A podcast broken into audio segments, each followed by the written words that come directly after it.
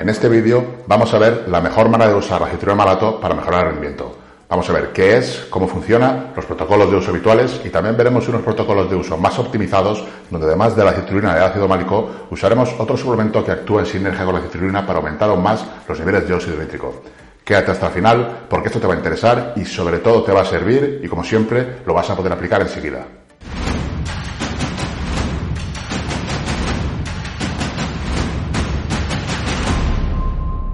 Muy buenas. Lo primero, como siempre, antes de tomar cualquier suplemento, consulta con tu médico o especialista. Vamos a hablar hoy de la citrulina malato. La citrulina malato es una combinación del aminoácido L-citrulina y una sal ácida, el ácido málico. La citrulina se puede tener mediante la ingesta directa de alimentos a través de la dieta, pero hay muy pocos alimentos que tengan cantidades notables de citrulina, a excepción de la sandía. Luego podríamos encontrarla en el melón, la calabaza y el pepino, y ya en menor cantidad en verduras como las cebollas, los ajos y en alimentos proteicos como el pescado, la carne, las legumbres y la leche. La citrulina malato, aun sin formar parte de las proteínas, es uno de los tres aminoácidos dietéticos que intervienen en el ciclo de la urea, junto con la L-arginina y la L-ornitina. El ciclo de la urea es el proceso metabólico en el cual se procesan los derivados proteicos y si no se reutilizan para la síntesis de nuevos aminoácidos u otros productos nitrogenados, se genera urea y se desecha a través de la orina o el sudor. La ingesta de L-citrulina aumenta los niveles plasmáticos de ornitina y arginina y mejora el proceso de reciclaje del amoníaco pues, que posteriormente se transformará en urea, proveyendo su eliminación y mejorando el metabolismo del óxido nítrico. El amoníaco es un desecho metabólico que al acumularse incrementa la fatiga y por lo tanto mejorar su excreción retrasa la fatiga. Por lo tanto, el retraso de la fatiga sería también una de las vías por la que actuaría la citrulina malato. Algunos beneficios de la suplementación crónica de citrulina son la reducción moderada de la presión arterial y la mejora del flujo sanguíneo. La citrulina parece ser que podría ser útil para mejorar la hipertensión y para la mejora de algunos problemas cardiovasculares. Se ha visto también que produce mejoras en la disfunción eréctil. En lo que se refiere al rendimiento, en algunos estudios se ha visto que puede mejorar la potencia y reducir la fatiga. En definitiva, ayuda a conseguir algo de resistencia tanto para el ejercicio aeróbico como anaeróbico. Por el momento se desconocen o no se han visto posibles efectos secundarios incluso a dosis generosas. Sin embargo, se necesita de más investigación para determinar si a dosis de, por ejemplo, 8 o 10 gramos al día de forma crónica y mantenida durante mucho tiempo, podría tener algún tipo de efecto negativo. Un pequeño porcentaje de usuarios sí que podría experimentar algún tipo de molestias gastrointestinales con la ingesta aguda a dosis altas de citrulina. Es decir, que podría ser que alguno le diera diarrea o algún tipo de molestias tras ingerir 8 o 10 gramos de citrulina del tirón. Pero aún así sería algo bastante poco común y que no se suele ver. Tenemos que pararnos a comparar estos dos aminoácidos, puesto que una de las funciones principales por las que toman en el ámbito deportivo sería para el aumento de la actividad del óxido nítrico. Sin embargo, se ha visto en estudios que la citrulina convierte mejor en arginina, puesto que se absorbe mejor, por lo que es una mejor fuente de arginina para el organismo, puesto que el nivel de absorción de arginina por parte de los intestinos es muy bajo y se necesitan dosis altas para alcanzar una actividad apreciable en el organismo. En cambio, la L-citrulina se convierte en arginina en los riñones con una mejor tasa de absorción y es capaz de aumentar los niveles de arginina en plasma de una forma mucho más eficaz que la propia arginina. Además, con la suplementación de L-citrulina hay una menor tasa de malestar gastrointestinal, cosa que sí que sucede con la arginina, especialmente cuando la arginina se toma en dosis altas, ya sea en una sola toma o cuando se reparte a lo largo del día. Tranquilamente se pueden llegar a tomar 18 gramos en dos o tres veces al día, lo cual es bastante habitual en algunos deportistas profesionales. En este estudio, en pacientes con problemas cardiovasculares, se vio que 3 gramos de citrulina malato era equivalente a una dosis de 6 gramos de arginina, lo que sugiere que la citrulina puede tener el doble de potencia que la propia arginina en cuanto al aumento de los niveles de arginina en el torrente sanguíneo por lo que tomar arginina con el fin de aumentar la actividad de óxido nítrico en el organismo carece de sentido pudiendo usar citrulina. El motivo por el que se añade ácido málico a la citrulina es porque el malato puede mitigar en parte la producción de ácido láctico y usarlo para formar más piruvato, aumentando así la producción de energía aeróbica y creando más trifosfato de aerosina, más ATP, que es la fuente de energía principal para la mayoría de los procesos celulares. Al reducir la producción de ácido láctico, el resultado podría ser una disminución de la fatiga muscular y un mejor rendimiento muscular. Por lo cual la incisión de malato en los suplementos de citrulina podría tener un efecto independiente por sí mismo o sinérgico junto con la citrulina, y parece ser que podría conducir a potenciar el efecto en relación a simplemente tomar la citrulina de forma aislada. Así pues, tenemos que la citrulina, especialmente cuando se combina con malato, parece ser un buen candidato para disminuir la fatiga muscular y con ello mejorar el rendimiento. Esto se debería, por un lado, a los efectos potenciadores de la citrulina de aumentar la producción de óxido nítrico y mejorar la depuración de amoníaco durante el ejercicio intenso, y por otro lado, a los potenciadores efectos del malato de aumentar la producción de energía aeróbica y crear más ATP. La citrulina malato es la forma de citrulina más investigada, pero todavía no está del todo claro si realmente el ácido málico juega un papel importante. Lo cierto es que por el momento no hay suficientes investigaciones para comparar la citrulina malato directamente con la L-citrulina, pero tampoco hay motivos para pensar que no sea eficaz tomar la citrulina sin el ácido málico. De hecho, al final de este vídeo veremos protocolos avanzados en los que usaremos también L-citrulina sin ácido málico. De todos modos, aunque vayamos a usar citrulina malato, puede ser interesante comprar el ácido málico por separado, ya que resulta bastante más barato comprar ambos ingredientes y hacer la mezcla tú que comprar la citrulina malato ya mezclada. En la descripción del vídeo he dejado enlaces para poder conseguir la citrulina y el ácido málico por separado y de ese modo que la suplementación con citrulina te salga mucho más rentable que comprar la citrulina malato ya mezclada. Además, al hacer tú la mezcla, puedes dosificar el ácido málico a tu gusto. Luego veremos cómo podríamos dosificarlo. Y de esa manera también estarás seguro de lo que realmente lleva la mezcla. En la citrulina malato que venden ya mezclada, se supone que hay un gramo de citrulina por cada 1,8 gramos de citrulina malato. Es decir, que por cada 1,8 gramos tenemos un gramo de citrulina y 800 miligramos de ácido málico. Por lo que si quisiéramos una dosis estándar de 8 gramos de citrulina malato, tendríamos que usar 3,5 gramos de ácido málico y 4,5 gramos de citrulina. El usar citrulina malato pudiera usar simplemente citrulina tiene algunos inconvenientes, como por ejemplo que estamos pagando de más por algo que probablemente no necesitemos. Y además estamos pagando el ácido málico carísimo, simplemente porque nos venga ya mezclado. Y tampoco tenemos manera alguna de saber si realmente viene con la dosis de citrulina y ácido málico adecuada o si en realidad tiene menos citrulina que ácido málico, ya que este último es bastante más barato. Luego veremos varios protocolos para que podamos elegir entre ellos en función de lo que realmente busquemos con la suplementación puesto que quizá no nos interesa añadir el ácido málico y sí otro suplemento que realmente potencie a la citrulina. La citrulina malato se puede tomar sola, pero sin duda la mejor manera de tomarla sería añadiéndola en un combo junto con la creatina, beta-alanina y taurina, tal y como vimos en el vídeo anterior. Lo dejo por aquí arriba por si no lo has visto. Añadiendo la citrulina al combo de creatina y beta-alanina lo terminas de perfeccionar y si el resto de variables de entrenamiento son correctas, es un protocolo preentreno que se nota bastante bien en lo que a mejora de rendimiento se refiere, sobre todo cuando tienes un nivel medio o avanzado y el progreso se hace más lento. Es cuando tomar estos suplementos realmente se puede notar. Hay que tener en cuenta que la suplementación cuando más se nota es cuando tienes un nivel ya medio o avanzado y los progresos se hacen cada vez más lentos. Es ahí cuando mejor se puede apreciar la ayuda de la suplementación. Cuando tu nivel es de principiante, la adición de esta suplementación, que principalmente ayuda a la mejora del rendimiento, no va a ser relevante, puesto que las mejoras que puedas obtener las obtendrías igualmente sin suplementación.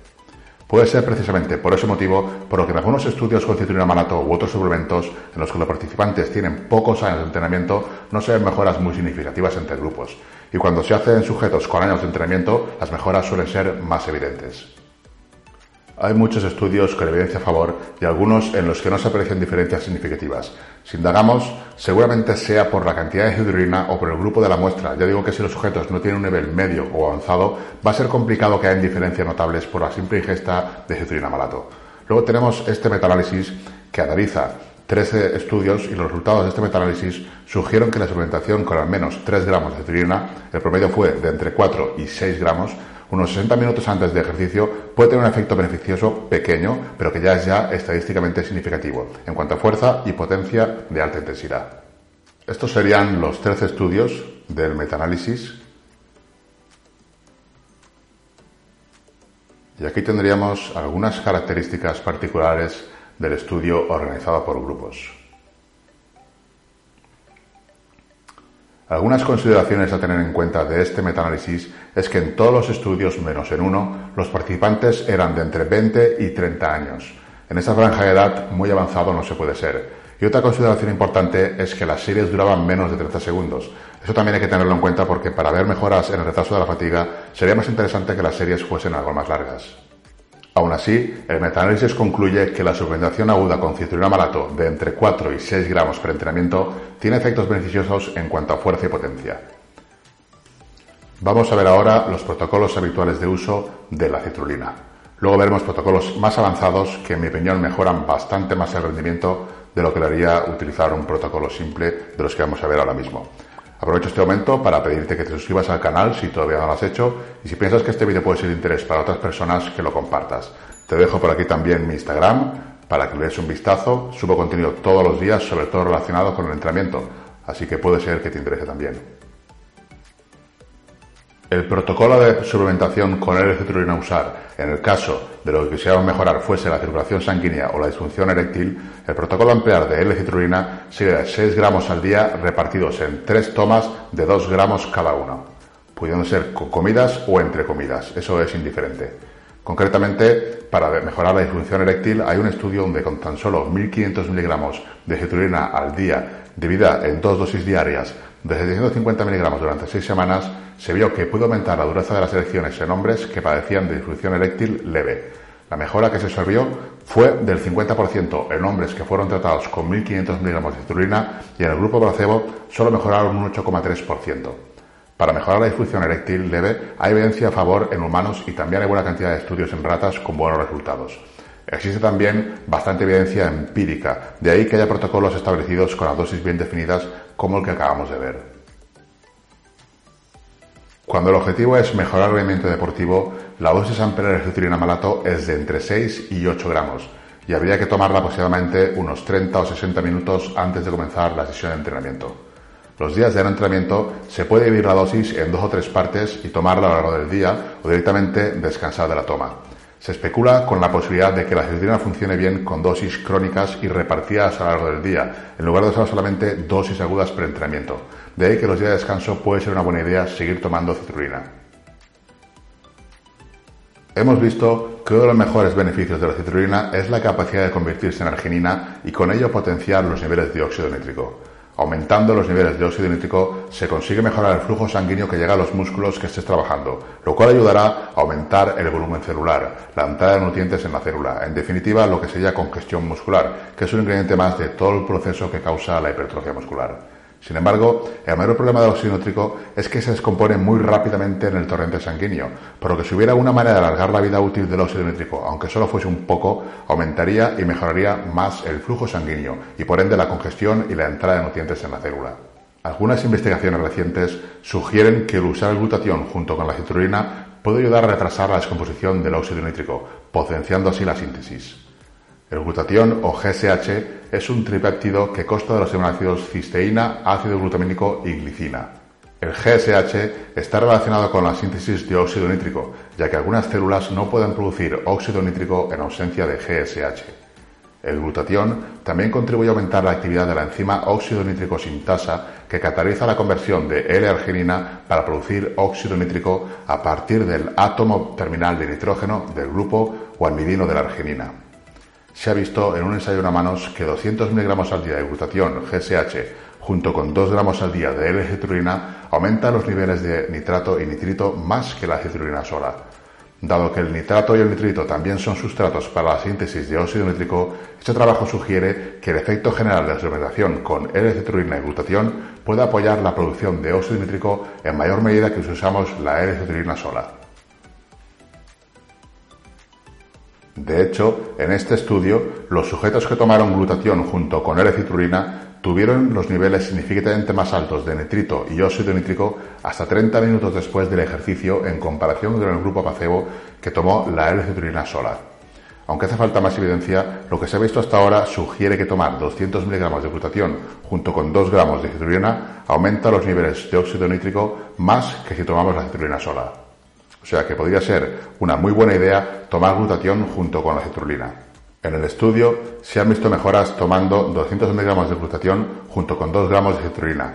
De ahí podemos extrapolar que tomando 500 gramos de glutatión junto con 5 gramos de L-citrulina o 8 gramos de citrulina malato podría ser lo óptimo para obtener máximos beneficios. Y esas dosis, tanto las de glutatión como las de citrulina, son dosis totalmente seguras. El glutatión se vende en cápsulas de distintas dosificaciones y la de 500 miligramos es bastante habitual. Dejo en la descripción del vídeo los enlaces tanto a la citrulina como al ácido málico, como a la L-citrulina y al glutatión para quien quiera probar alguno de los protocolos que veremos a continuación con el uso combinado de citrulina y glutatión. Son varias las formas en las que podríamos combinar el glutatión con la citrulina o con la citrulina malato. A continuación vamos a ver algunos protocolos que combinan la citrulina con el glutatión. 5 gramos de citrulina, 500 miligramos de glutatión. Con este protocolo sobre todo buscamos potenciar el óxido nítrico para mejorar el flujo sanguíneo, la congestión y la entrada de nutrientes en la célula. Al no incluir el ácido málico, podríamos perder el beneficio que se le atribuye al ácido málico en la creación del trifosfato de adenosina, ATP. De todos modos, para aumentar los niveles de ATP, preferiría tomar creatina que aumenta las reservas de fosfocreatina y con ello se consigue una mayor cantidad de ATP. Este primer protocolo y todos los protocolos donde no empleemos ácido málico, lo ideal sería que lo combináramos con creatina y beta-alanina, como explicaba en el vídeo de la semana pasada. Dejo por aquí la tarjeta por si queréis darle un vistazo. Vamos a ver el siguiente protocolo.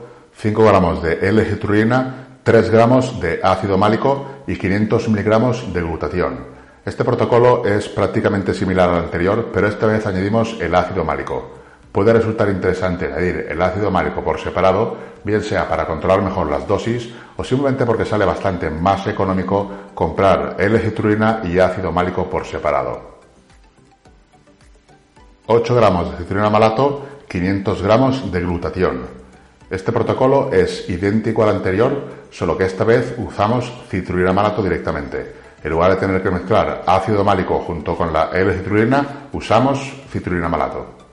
Estos dos últimos protocolos, combinados con creatina, beta-alanina y taurina, serían muy probablemente los más completos, aunque el primer protocolo sin ácido málico es totalmente válido igualmente, siempre que se le añada creatina, eh, beta-alanina y taurina. Como digo, este tipo de protocolos se nota bastante, sobre todo en usuarios intermedios o avanzados de gimnasio, en usuarios principiantes que progresan prácticamente todas las semanas no creo que vayan a notar mucha diferencia entre añadir citrulina malato o no añadir. Pero en usuarios intermedios o avanzados sí que puede ser bastante probable que noten diferencia de añadir citrulina malato. Y si aparte le añadimos creatina, beta-alanina y taurina al combo, tenemos ahí un combo de entrenamiento que es bastante potente y sí se va a notar una mejora en el rendimiento.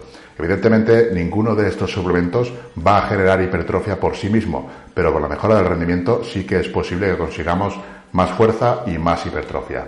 Si te surge alguna duda sobre alguno de los protocolos que hemos visto, pónmelo en los comentarios. Si te ha gustado el vídeo, pónmelo en los comentarios. Y si no te ha gustado, también. Un saludo y hasta la próxima.